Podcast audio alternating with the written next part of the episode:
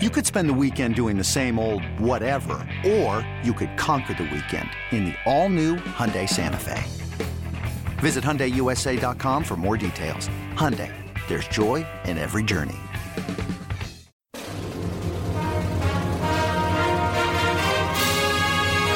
Hey, Trojan fans, it's time to get into the huddle with the Peristyle Podcast. The Peristyle Podcast is your weekly ticket to USC football and recruiting news. Don't forget, you can download the podcast 24 7 at our website, peristylepodcast.com.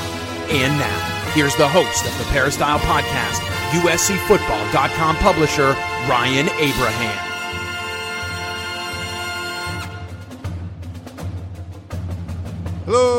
Hello, Trojan fans. Welcome to the Peristyle Podcast on a Wednesday. It is National Letter of Intent Day. We've already done a whole bunch of shows this week. Uh, Monday with Coach Harvey Hyde. Tuesday we had uh, emergency podcast with Chris Trevino and Shotgun Spratling. Then we did a Tunnel Vision show that we also put up as a podcast Tuesday evening with uh, Gerard Martinez and Shotgun Spratling and myself. And today I had a, some, a podcast regularly scheduled that wasn't really anything to do about National Signing Day. I wanted to talk some NIL stuff, name, image, and likeness, not NLI, National Letter of Intent. And I was going to talk to former uh, USC great Su'a Cravens kind of about what's going on in this program. But there was a whole bunch of stuff going on. So I decided to have those guys on anyway. But we're also this morning at USC for Lincoln Riley's signing day press conference. So I want to talk to you a little bit about all of that and get to our guests in a second. But I just want to let you guys know if you have any questions or comments for the show, you can email us podcast at uscfootball.com or call or text us at 424 254 9141. If you have the Apple Podcasting app, please follow us on the Peristyle Podcast and leave us a five star rating and review. We really appreciate that. It helps to grow the show. And if you are on Spotify, you can now leave five star ratings there as well. So appreciate you doing that.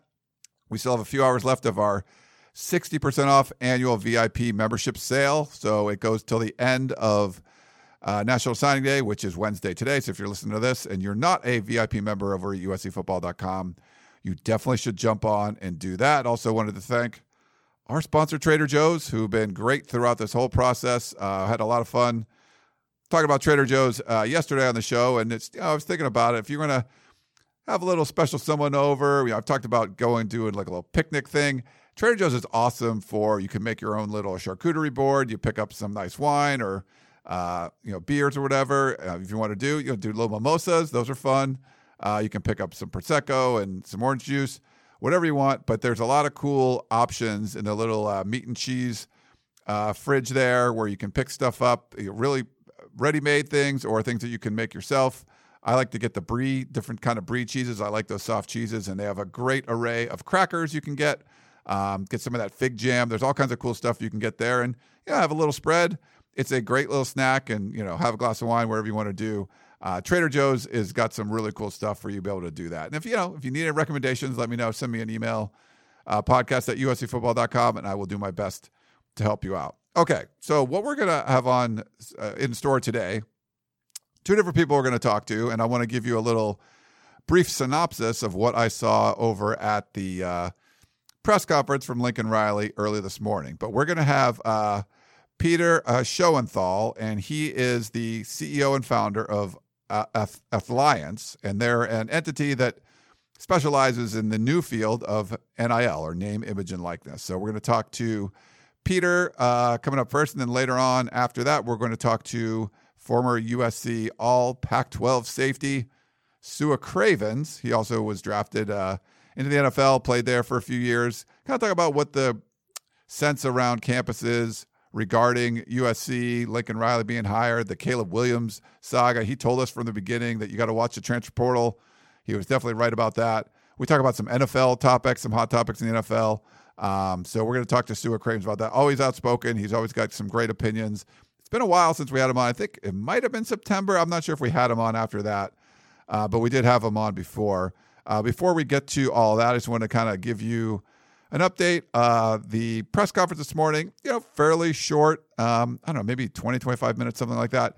We got to hear from Lincoln Riley. He had a lot of, uh, didn't go through every transfer. There weren't any new uh, high school signees to announce, uh, but we did get to hear about some of the transfers um, that came in. Mostly it was focusing on uh, Caleb Williams, his former quarterback uh, from Oklahoma, and he ended up announcing on Tuesday.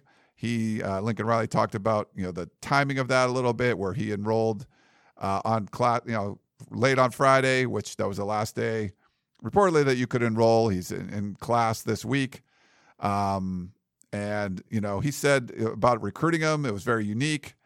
It's not something you expect to go through. Obviously, recruited him to one school, and now you're kind of re-recruiting him to another school. Um, he's uh, and he was a little outspoken, not as much during the press conference, but he was on ESPN earlier about this uh, the transfer portal stuff that players can leave any day, you know, 365 days a year, and all of that.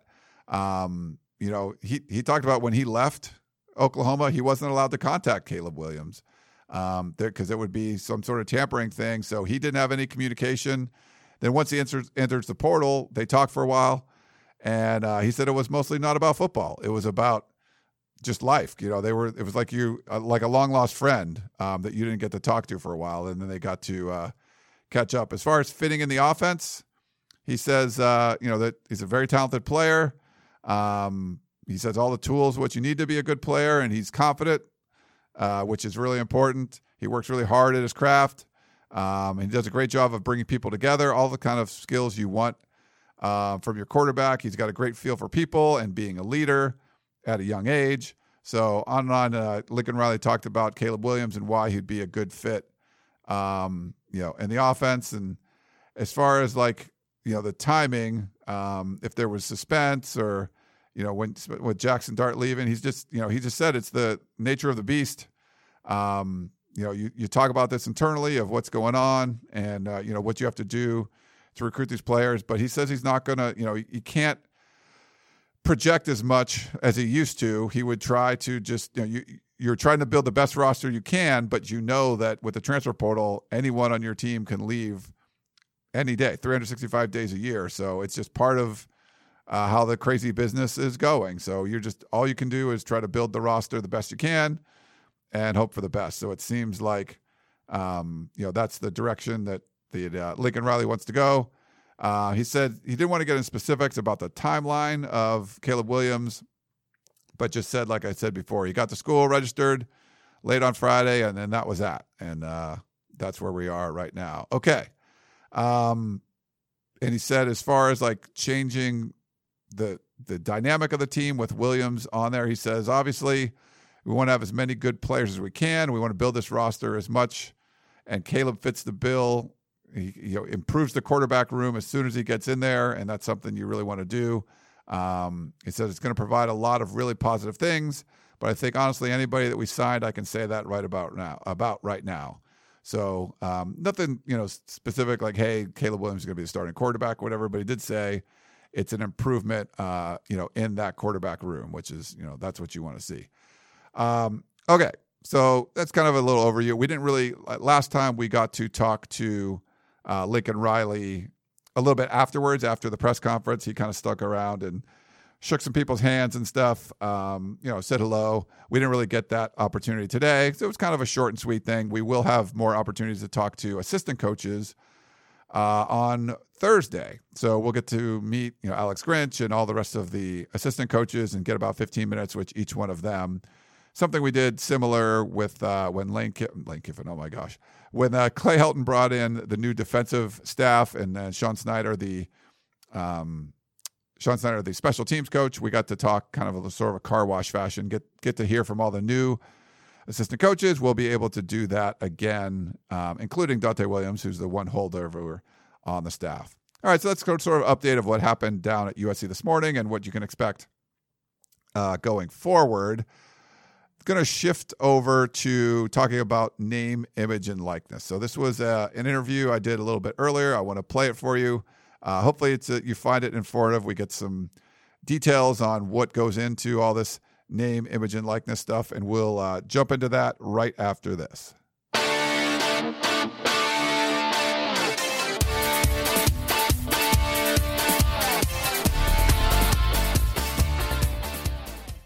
Introducing the two-way V4, where groundbreaking fuel cell technology meets fresh foam cushioning for the ultimate performance. With fuel cell, each step feels explosive, delivering unparalleled energy return. Paired with fresh foam, experience maximum comfort throughout the game. Its lightweight textile upper offers support and breathability without sacrificing agility. Whether you're hitting the clutch shot or locking down the opposition, the two-way V4 gives you the tools to play at a high level. Learn more and purchase the two-way for yourself at newbalance.com. All right, we have on the line Peter Schoenthal. He is the founder and CEO of Athliance, and it's a, all about the whole new field of name, image, and likeness, NIL, here in the NCAA world. We talk about it a lot here on the Peristyle podcast with uh, everything impacting recruiting. We were at the Lincoln Riley press conference earlier today. He talked about name, image, and likeness having a major impact on the recruiting cycle, and we wanted to talk to Peter all about that and how it's impacting. Uh, college football. So, Peter, uh, thanks for joining us, man. How are you doing? Yeah, thanks for having me. Um, pleasure to be here. And I don't think I could join your podcast unless I start off with a fight on. Oh, there you go. Did you, did you go to USC or? I did not, but uh, I've always loved USC. Uh, I've always enjoyed watching them. I'm a Florida State fan. Our colors aren't that different, so I like to consider y'all the the West Coast Noles. So we'll, we'll, we'll go with that for this. Nice. Yeah, I, I, thought you were a Florida guy, so I was like, okay. Um, yeah, I went to uh, what is it in the '90s? I guess I went down to Tallahassee for the first time, and that was definitely a fun environment. Especially you know Florida State at the time was on top of the college football world, but you know seeing uh, the spear going to the the field, it's on fire and everything, that was pretty cool. Oh yeah, I still I still get up there about once a year, but uh, I try to hit a new stadium uh, every year. Like I went to Iowa for Penn State, Iowa, and the Coliseum is absolutely on my list.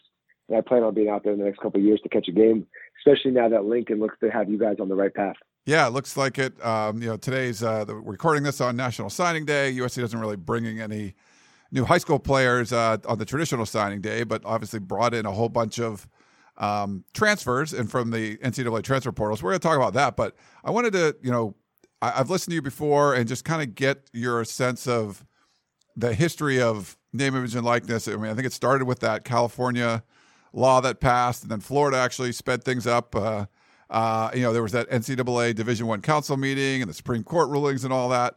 Um, if I don't know if you want to give like a kind of brief history to get kind of catch people up to where we are with name, image, and likeness.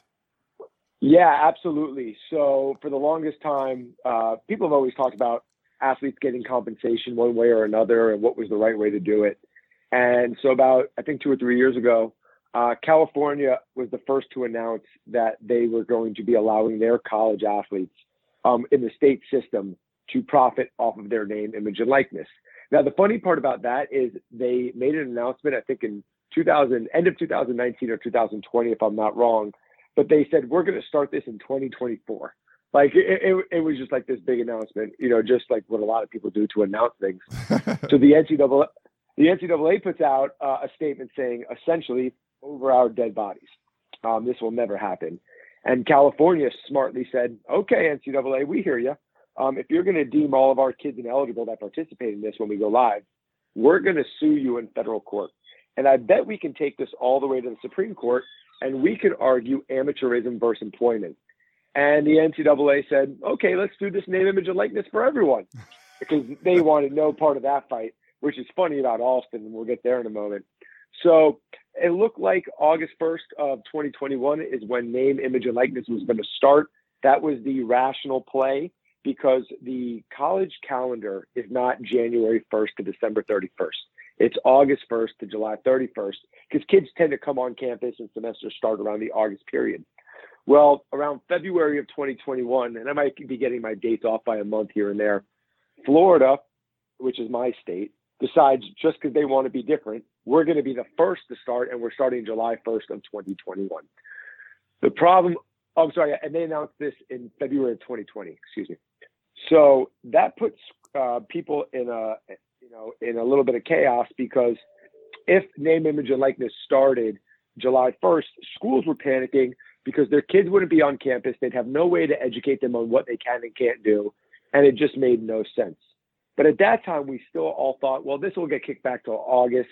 Um, we should be fine. Uh, Florida will fall in line. Well, then Alston happens. And to me, Alston is actually overblown. And just so everyone knows, Alston is a lawsuit where the NCAA lost um, on additional education educational benefits that schools can pay their athletes, like laptops and stuff like that. Um, and the NCAA was fighting against that. But what came out of that case was a few opinions. The the main opinion that everyone hangs their hat on is Justice Kavanaugh, um, who wrote a minority opinion. So it's not the actual law. Right. And he basically said but it was a, it was a hey, 9-0 decision, right? Like it was not a decision, but he wrote a, this kind of a offshoot opinion, I guess, about it. Exactly. And he was essentially like, I don't. The NCAA is kind of weird. I uh, I don't know what they mean by this free labor thing and this amateur thing. I, I don't know. Um, and so everyone in the media ran with that. I think it's overblown because Neil Gorsuch, the, uh, the the the justice who wrote the majority opinion, which is the law, does state. Listen, there there's some funky things here. I'll grant that, but the NCAA absolutely has the right to be a governing body to enforce reasonable rules in order to effectuate um, competitive balance. And so that that still gives the NCAA some power here. I, I truly believe that. Um, but the NCAA was trying to formulate rules for name, image, and likeness that would not be overburdening uh, and would be reasonable. And so, while schools are waiting for legislation, the NCAA kind of punts on the issue and they say, we're going to give you three rules. Let's start with that. Um, no inducements, which means you can't pay players to come to a school. You can't pay players to stay at a school. You can't pay players to transfer to a school using NIL deals. Um, there's got to be a quid pro quo. I actually hate the phrase NIL. I think it's UNIL. You got to use your name, image, and likeness. If I'm giving you money for an NIL deal, someone's got to do something here. It can't just be paying. and then and then um, pay for play, right? I can't give you an NIL deal for scoring a touchdown. I can't give you money for hitting a home run. And and then the the the last part was, and if you have a state law, follow it. And schools, not only were they in a panic because this was starting July 1st for no reason, um, now three days before, um, while waiting for you know real legislation, they got none. And so that's how this thing started. This thing started as chaos. This thing started as the Wild West. Um, and what's really interesting about this, I think the NCAA did this on purpose because back in November of 2020, the NCAA put out legislation for NIL that actually made a lot of sense. It was kind of what these state laws were. It had those three rules. Um, it also outlined vice categories. If you're under 21, no alcohol, no marijuana, no porn, no gambling. Okay, that's straightforward, right? Um, no tobacco. Then um, you have to disclose all your opportunities so the schools can review it and make a determination if it fits within their guidelines, um, specifically for IP issues, right, and trademarks. At USC, you have you have the, the Trojan uh, logo. The school should have the right to say whether or not they want their logo associated with certain brands if the athletes are going to use it. Yeah. Makes total sense. Uh, if you're paying, uh, if you're you, you schools can't pay for platforms that bring deals to kids and student athletes um, and that's because of Title IX issues. If the schools are a part of or paying for software that brings deals, and you're not bringing um, the same deals at the same values for your female athletes as you are your men's athletes, you're opening up to Title IX, and then there's other liability issues. And like that was essentially really it. Like it was pretty straightforward. But I think the NCAA wanted this Wild West. I think the NCAA wanted this space to go crazy so you, they could say, see, you need us a little bit we serve a little bit of a function. You know, we have some functionality here, um, and also Congress. Like maybe you guys should step in because if you're telling us that our power is being restricted, you have to do something for two reasons. One, there isn't a single Division One conference that has every member from the same state, right? So we are talking about a national uh, national sport here. Yeah. And then two, international students. 15% of all college athletes are international students. Right now, they cannot participate in name, image, and likeness. And nothing the NCAA does can allow them to because most international students are here on an F1 visa, which limits their work scope, which means they can't participate in NIL. And the only way for them to do that is if Congress creates a carve out, which we've already seen in basketball, baseball, I'm sorry, basketball, soccer, and hockey on the pro level. So that's where we are. That's where things, you know, that was kind of the the long story on how we got here. And I would say that originally the space was all roses. Everyone loved NIL, but it sounds like the narrative um, and the opinions have changed a little since the early signing period in December, where it started to look like this is all the kids cared about, and people were essentially buying players, um, which is the rumor.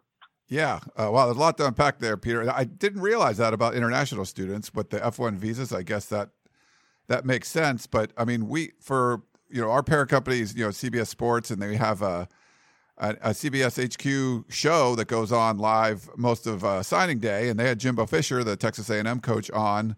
I think it was with Josh Pate, and having him address yep. rumors about. I mean, Texas A&M has the number one recruiting class. There's all these rumors about boosters cre- creating these slush funds and all these guys getting a ton of money. And uh, he was Jimbo Fisher was obviously not very happy about it. He's like, that's not how this works. but there, I mean, it's like you said, like there's simple rules are in place, but it seems like that's what's happening, right? That they are, hey, if you come here, you get two million dollars or whatever, and that's that's not what the NCAA wanted.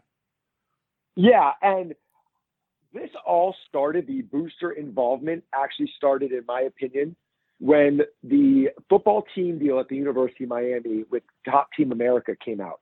Because so what happened at Miami was is um, in, in the beginning, I think of the fall or or around the fall um, when football I think was still actually going on, or maybe right after the season.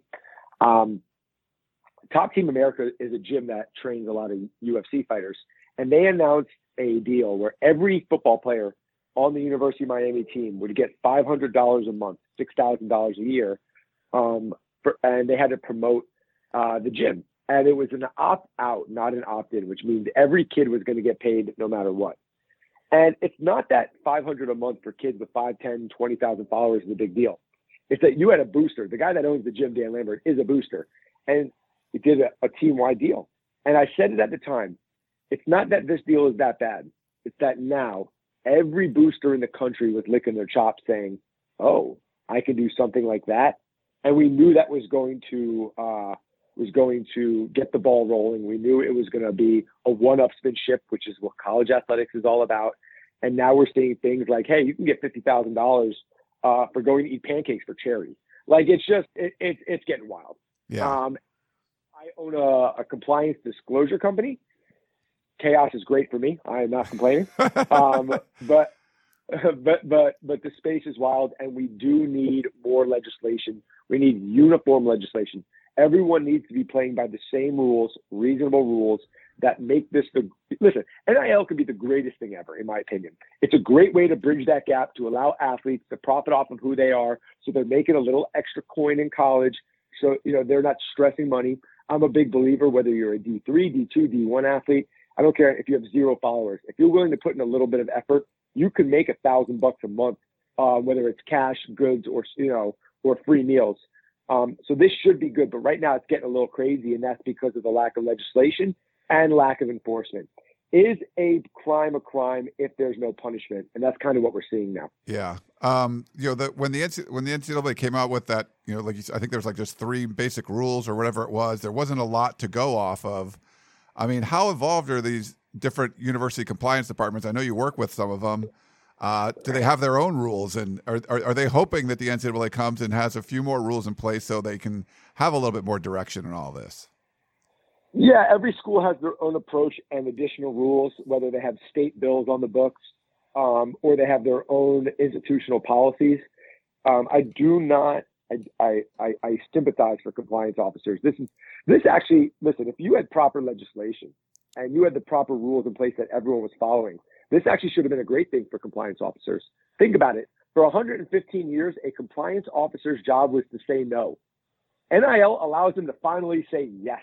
Yeah. Right. This should be a good thing, but it's not. Like if you work at the University of Miami, you can't call your buddy at USC and get guidance because everyone's working with different rules, different structures. Nobody can rely on one another. Then it's brand new. And then you can't call the NCAA for any guidance. Compliance officers are out there working, enforcing uh, their own rules, but they, they also feel alone on an island. And I think that's a tough position to be in. Yeah, that's a good way to put it. Enforcing their own rules, and they're like questioning. I'm like, oh, they're doing this. Well, why can't we do that? I'm sure there's a lot of that going on. Um, oh, I think compliance isn't because you know, when you see some of that stuff going on, I think compliance officers and schools, you know, a lot of schools don't want to be hands on, and I get it because of Title IX issues and also potential liability. Like, what happens if you help broker a deal and a kid gets a car, right? And you're a part of that, you connect the parties, you oversee what's going on, and then that athlete gets in a car accident and kills someone. Who do you think they're going to sue? They're going to sue the athlete, but the athlete doesn't have any money and they have insurance, but you're also going to then sue the school. And those are things that no one's talking about. Liability on some of these deals, um, and then Title IX, making sure that women are getting um, equal representation and, and equal deals to the men. Um, Caleb Williams was the number one uh, rated transfer in the NCAA transfer portal, according to 24 7 Sports. The quarterback from Oklahoma, he ends up following Lincoln Riley, was announced yesterday morning. We actually got to talk to Lincoln Riley earlier today about that. Um, his family seemed involved. There was a seemed like there was a lot of business decisions, uh, name, image, and likeness stuff. When you saw his video get released, I mean, you got Dr. Dre, you had Snoop Dogg, you had Will Ferrell, like all this L.A. Hollywood glitzy stuff uh, in the video. I don't know if you'd heard anything about that or.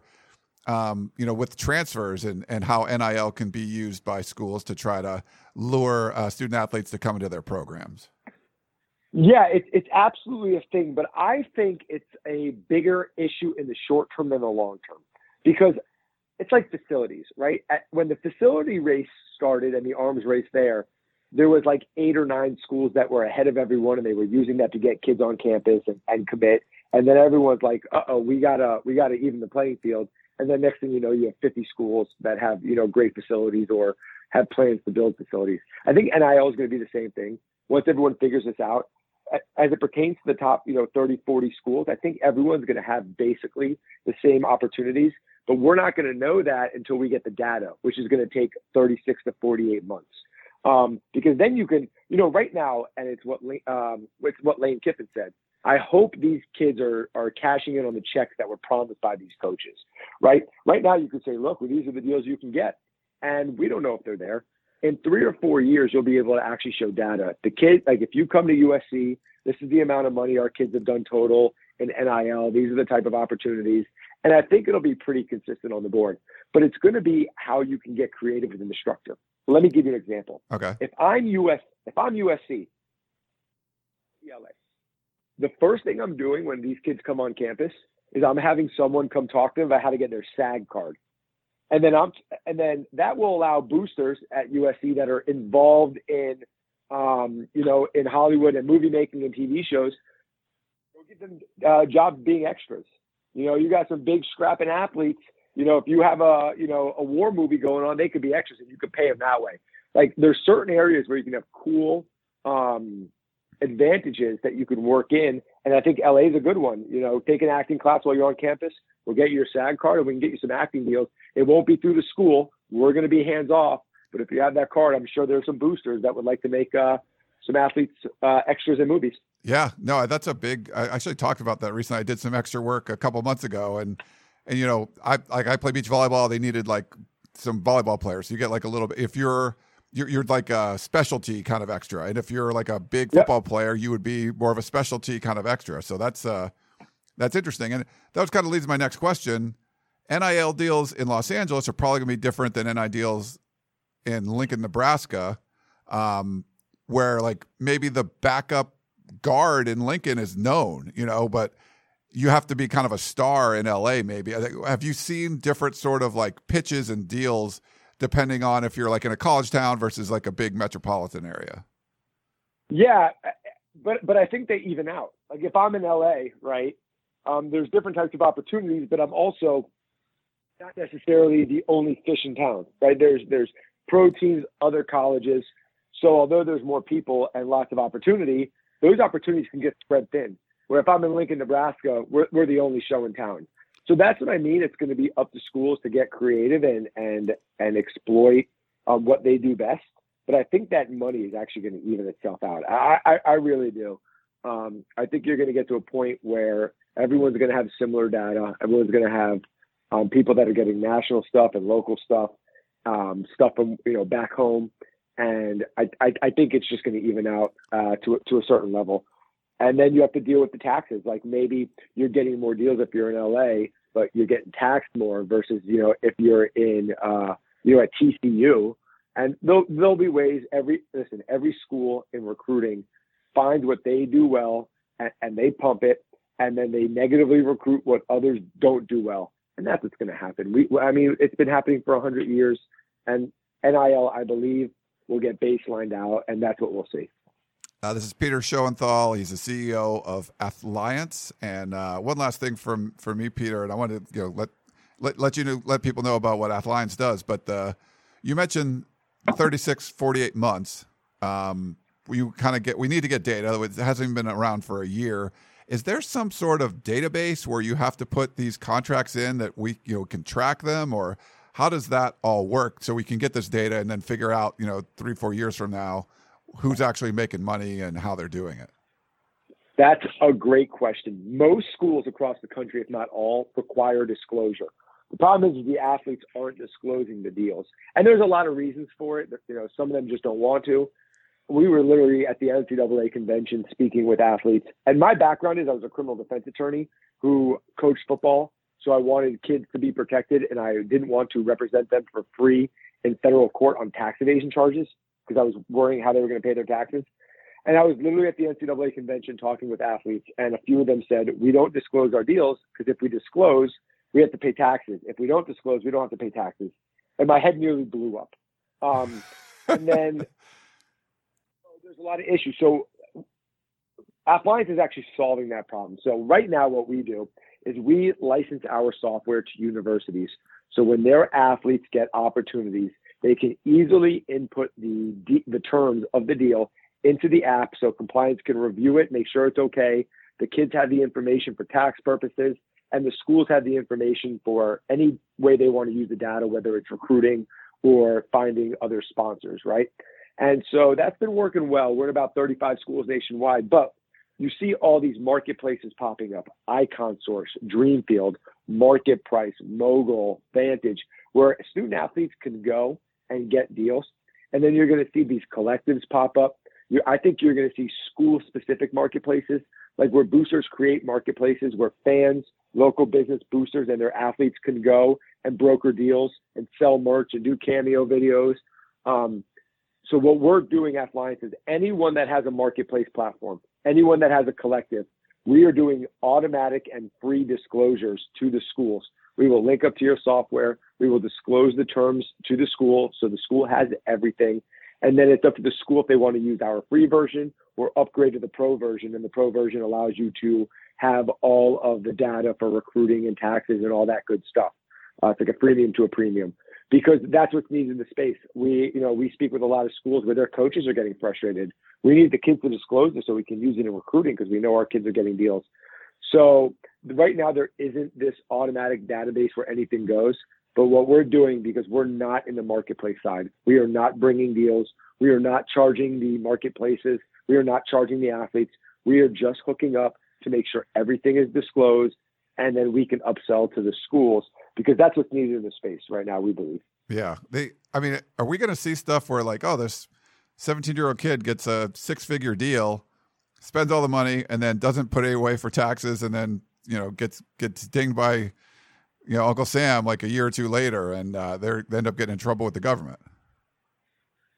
Uh, yeah, I, I unfortunately do at some point see that being a possibility. Um, it's an absolute fear of mine, and it's why on our app, um, on Athliance app, we also do education. So we also offer education on life skills such as financial literacy, tax literacy, like you know, um, business formation, like the importance of filing an LLC so you don't get personally sued. Um, trademark stuff, like why you should file trademarks on your logos, why you can't violate the schools, all that stuff. Because one of the things, and and, and I, I think it's important to say this for athletes. Athletes have always been marketable when they leave school the 99% that aren't going pro, right? Think about it. Elite uh, work ethic skills, um, work well with others, uh, time management. Um, they have what you want as an employer, but they never have the experience, right? Yeah. Well, now if you use NIL the right way, you can go into a job interview and said, listen, don't hire that 35 year old lazy person, right? That's been doing the same shit forever. Excuse my language. Um, And I might not have the employment experience, but I filed taxes, I formed an LLC, I've negotiated contracts, I've built my brand, plus all those elite skills. I'm the person you want. I think it makes them more marketable. I think it prepares them more for the real world. And that's the approach schools should be taking. How can we use NIL to further educate and better our athletes, whether or not they go pro? Um, and there's fun ways you can do that, and there's fun ways you can build that into your program. Peter Schoenthal, founder and CEO of Alliance uh, Athliance, excuse me. Uh, but I really appreciate the uh, education on NIL. We, he- we hear about a lot, and uh, wanted to get an expert on to talk about. So I appreciate you coming on.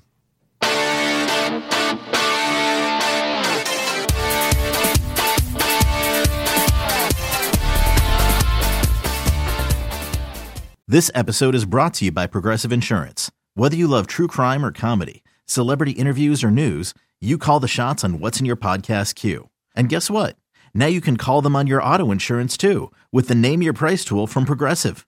It works just the way it sounds. You tell Progressive how much you want to pay for car insurance, and they'll show you coverage options that fit your budget. Get your quote today at progressive.com to join the over 28 million drivers who trust Progressive. Progressive Casualty Insurance Company and Affiliates. Price and coverage match limited by state law. All right, we are joined by former USC All Pac 12 safety Su'a Cravens. He's been on the, the show before, and we welcome him back. He does work for USC's radio. You get to hear him after games on uh, the USC Radio Network and talking about the USC Trojans. And we love to talk to Su'a, get his opinions. Doesn't uh, pull any punches when he's talking about whatever he's talking about. So, Su'a, thanks for coming on, man. How are you? I'm good. Thanks for having me. Good to be back. Sure. Where could uh, people find you on social media, by the way? Where, where do you like to go the Uh, best?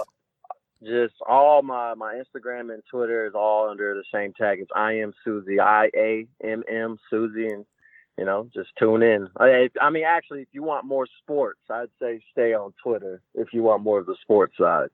But if you want to see your cute kids, then we could go on the Instagram side. Yeah, exactly. Exactly. uh, before we go, I wanted to congratulate you on graduating. You're a USC graduate now since the last time we talked.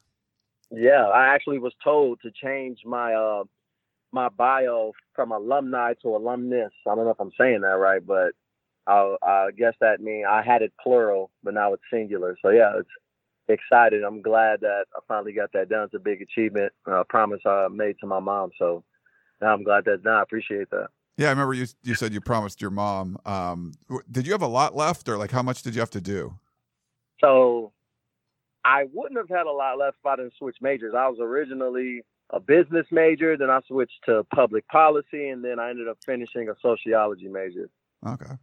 Uh, I, Yeah. think, I think we talked to you previewing the San Jose State game. Uh, you came on with me and Keely on Tunnel Vision. Um, but you know, we got to hear you doing, you know, answering calls and doing some of the radio broadcast stuff. How was that experience like going from, you know, the you, you were the player and now you're like kind of talking about what was going on in the field? it was it was it was crazy just to feel you know be on that other side of the spectrum like i was so nervous before the first show because i you know i'd never you know just basically spoke about ball in front of cameras and or and people watching so yeah i was a little nervous but when we got going and as the season progressed i just kind of fell into a niche and got comfortable and seems like it, it's been home ever since so you know i was very excited an opportunity and you know thanks to the guys like gavin morris you know he he's really one of the guys who really helped me, you know, get that broadcasting position. So, you know, it's been a blessing ever since, and I've had a lot of opportunities uh, come my way ever since doing the show last year. What was it like kind of being around the program last year? I mean, one of the, I mean, we've seen crazy USC teams. You were part of crazy USC teams. I've covered crazy USC teams, but to have the head coach fired two weeks into the season and then the whole big Lincoln Riley thing happened at the end. I mean, it just seemed like it was a very strange year. I don't, I don't know what you thought about being around the program. Well, it felt familiar. Like uh, it was crazy, but it's sad to say. Like, yeah, it felt familiar. Like my freshman year, we fired Kiffin. I think three games into the season. So like, there wasn't anything that I hadn't ever seen before. So it was kind of like, oh, SC being SC, and I, at least this is the SC that I knew when I was here. And uh, a lot of the guys, it kind of seemed like they handled it the the same way. It's kind of you know, if you're die hard or you were committed to the university, you just kind of had to tough it out and roll with the punches. And then if you weren't, you know, we saw what the transfer portal did. So yeah, it was it was it was an up and down year. I, I, I definitely didn't expect all that to transpire, but it did, and le- it kind of led to you know greener greener pastures on the other side. Yeah, and the uh, the coaching search lasted quite a while, like three months. Um, a lot of former players like yourself would be active on social media. I, you know, I talked to Matt Leinart about it. Different guys that were discussing. You know, were you guys part of some panel to to, to pick who the next head coach was be? Like, what kind of was that like, and how shocked were you when it came out that it was Lincoln Riley? I think that's kind of why it took so long because I think the administration at USC knew it couldn't be, you know, another kind of no-name hire or, or, uh, or non-impressive. It needed to be a big splash. It needed to be something that was going to get people excited and looking forward to the next season. And I think they did a great job taking their time. They didn't, they didn't, you know, settle. They didn't, they didn't, uh, you know, uh, wait and, and see who was available. They went out and and took what they wanted, and it, it it was one of the biggest hires we've had probably since Pete Carroll. So you know that was that was like momentum shifting. It seems like the the culture and energy up on campus. I know I, I was finishing up my last maybe month of school, and when the uh, the rumors of Lincoln Riley coming, uh, it was like it was a buzz created before he even got there. So it it's definitely been a completely different Los Angeles ever since uh, he got the nod or he gave USC the nod.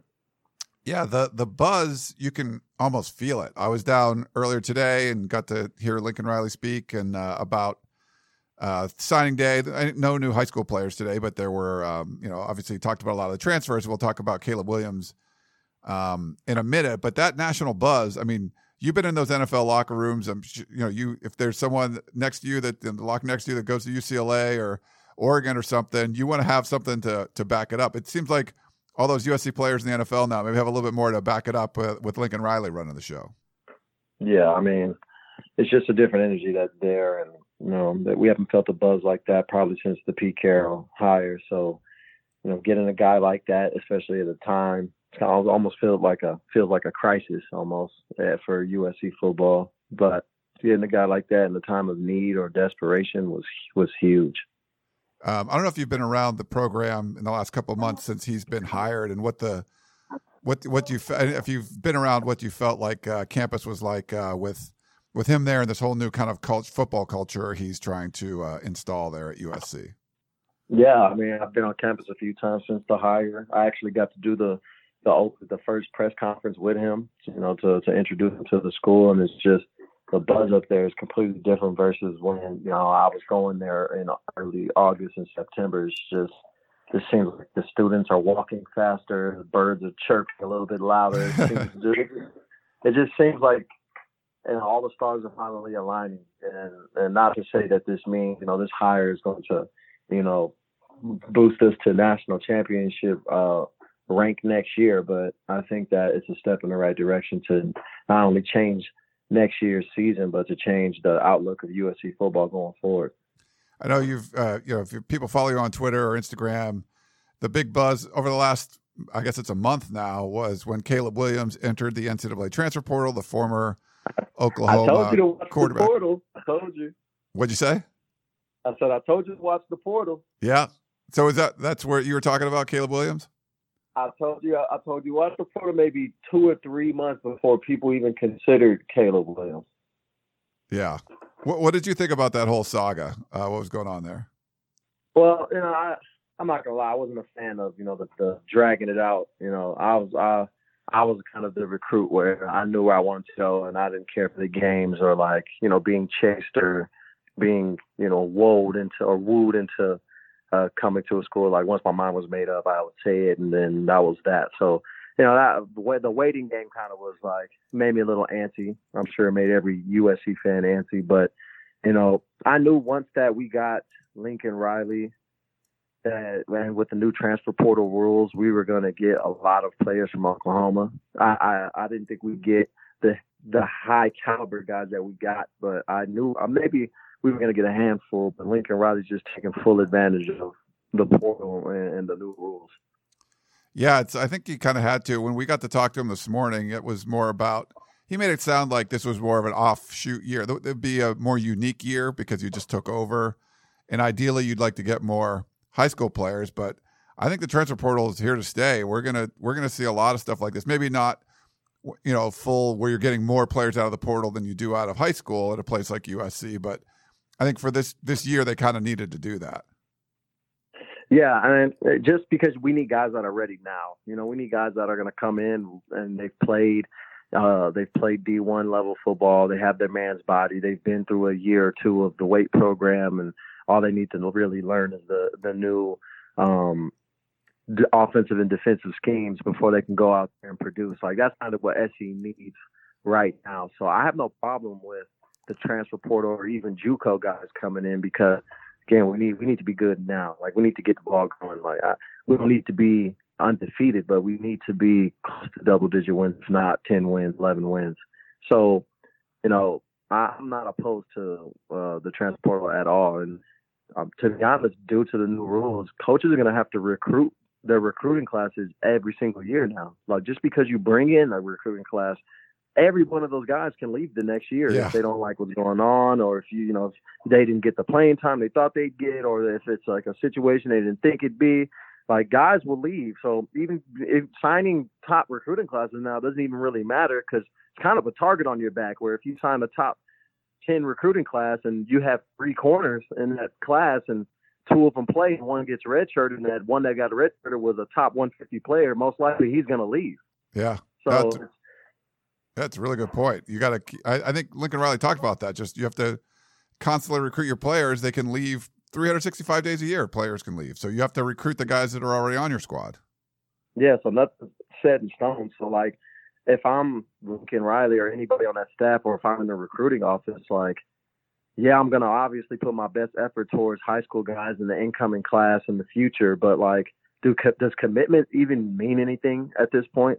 Like, does a commitment really mean anything if a guy can leave nine months later after signing? Like, it, so it looks nice. It, it's something to brag about. Like, hey, this guy's coming here. But now are you gonna recruit him for the next three years, four years, and try to develop guys and develop a scheme and build a rapport as a team? Like, there's a lot of different outside factors that come into this that I think it has made coaching a lot more difficult to do uh, uh, than it's been in recent years.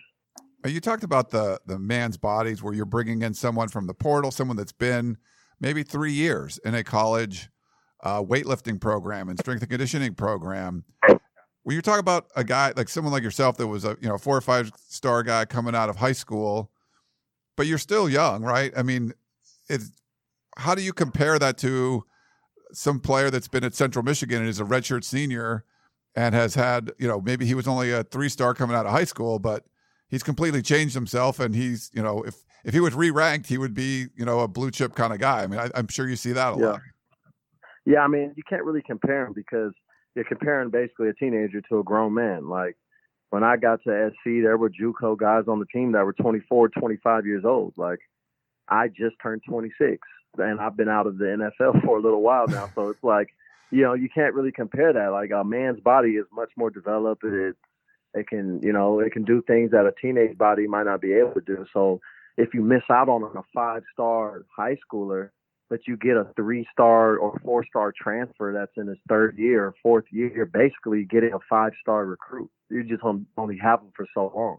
Yeah. So that's why I'm like, it doesn't really, recruiting classes don't really matter anymore like, because your guys can get stolen, your guys can leave. It doesn't matter. Building depth and having All Americans on the bench will be a thing of the past. Like those teams where Pete Carroll had, you know, a backfield of Joe McKnight, C.J. Gable, you know, Allen Bradford, and and Moody on, on the bench, like two of those guys, or, or three of those guys were all Americans that didn't see the field until Joe McKnight left. So it's like, get it out. Days of that aren't going to be relevant anymore. You're not going to have a team where your your backup corner or your third corner can start somewhere else. No, you're going to have probably two bona fide starters and then hopefully a preferred walk on that just stays at your school. What are your uh, expectations for this team, seeing what Lincoln Riley has been able to do, turning over the roster maybe faster than any of us thought? Is it going to be enough to be able to win the Pac-12, or where do you think this team can can do in 2022? I definitely think that they have no excuse to not compete for the South. Like if they're not the easily the number one team in the South or number two team in the South competing towards the end of the season to go to the Rose Bowl. I, I think that's a that's a failure of the season because we have no excuse. I mean, the the Pac-12 is wide open. We don't play Oregon in the regular season this year. I look, I mean, the schedule looks relatively, no, I wouldn't say easy, but easier than what it's been in the past. I mean, we we obviously have Stanford early, and playing Utah is always a tough game. But with what Lincoln Riley brings in that play calling, and with all these different players coming in, I think USC has better odds than they've ha- ever had in the last three years of winning the South. So my focus would only be winning the South, competing to get to that Pac-12 championship, and then you know we'll see what happens from there. I'm not going to put the expectation of national championship or bust because then you're just creating uh, an expectation that's unrealistic, and then you'll never be satisfied with all the great things that Lincoln Riley's doing right now. Um, I want to look get a couple more things. I'll let you go. The on the defensive side of the ball, Alex Grinch comes in. He was up. He did you know did good work at Washington State and Ohio State before yep. joining Lincoln Riley. He also coaches the safeties, so um, something yep. you're familiar with. Any thoughts on Alex Grinch and his defense?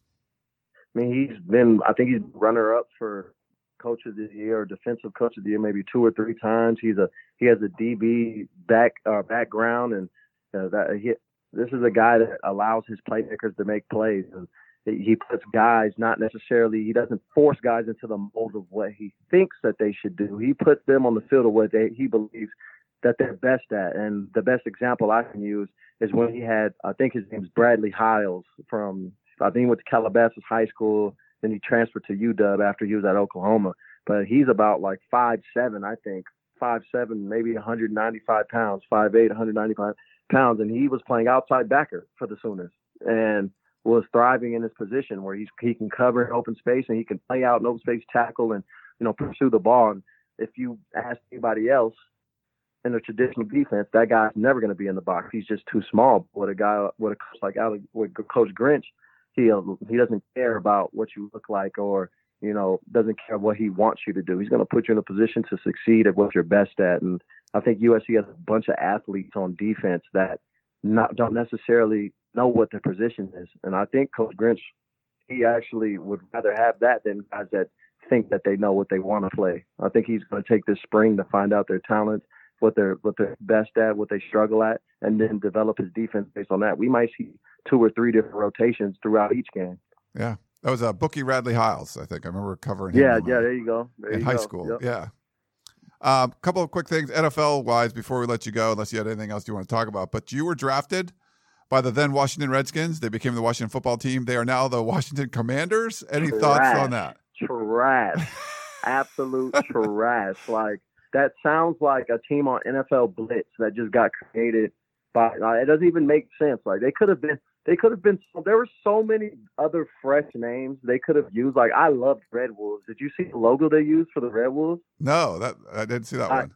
Dude, that, that Red Wolves the, with the logo, they had like the capital and the W with the wolves to outline the W. Like that would have been so dope. They could have had a howl on each third down, but instead they chose the dang Commanders. Like who's in charge over there, man? I can't it's it's yeah, it's you know, it, it, just doesn't get any better for Washington. It's just that's what you expect at this point from them. I, I, I like the red, like red being incorporated in it because I do like the traditional stuff. Uh, you don't want to be offensive, but if it's like Red Wolves, like and that's not offensive. I I like that that there's sort of maybe a little homage to the last name, but you kind of keep you some a little continuity, I guess. I mean, I, they could have went Red Hogs. They could have did something like you know, the Commanders. Like I don't, I don't, I don't know what that is, man. I don't they dropped the ball on that one, yeah, in my opinion.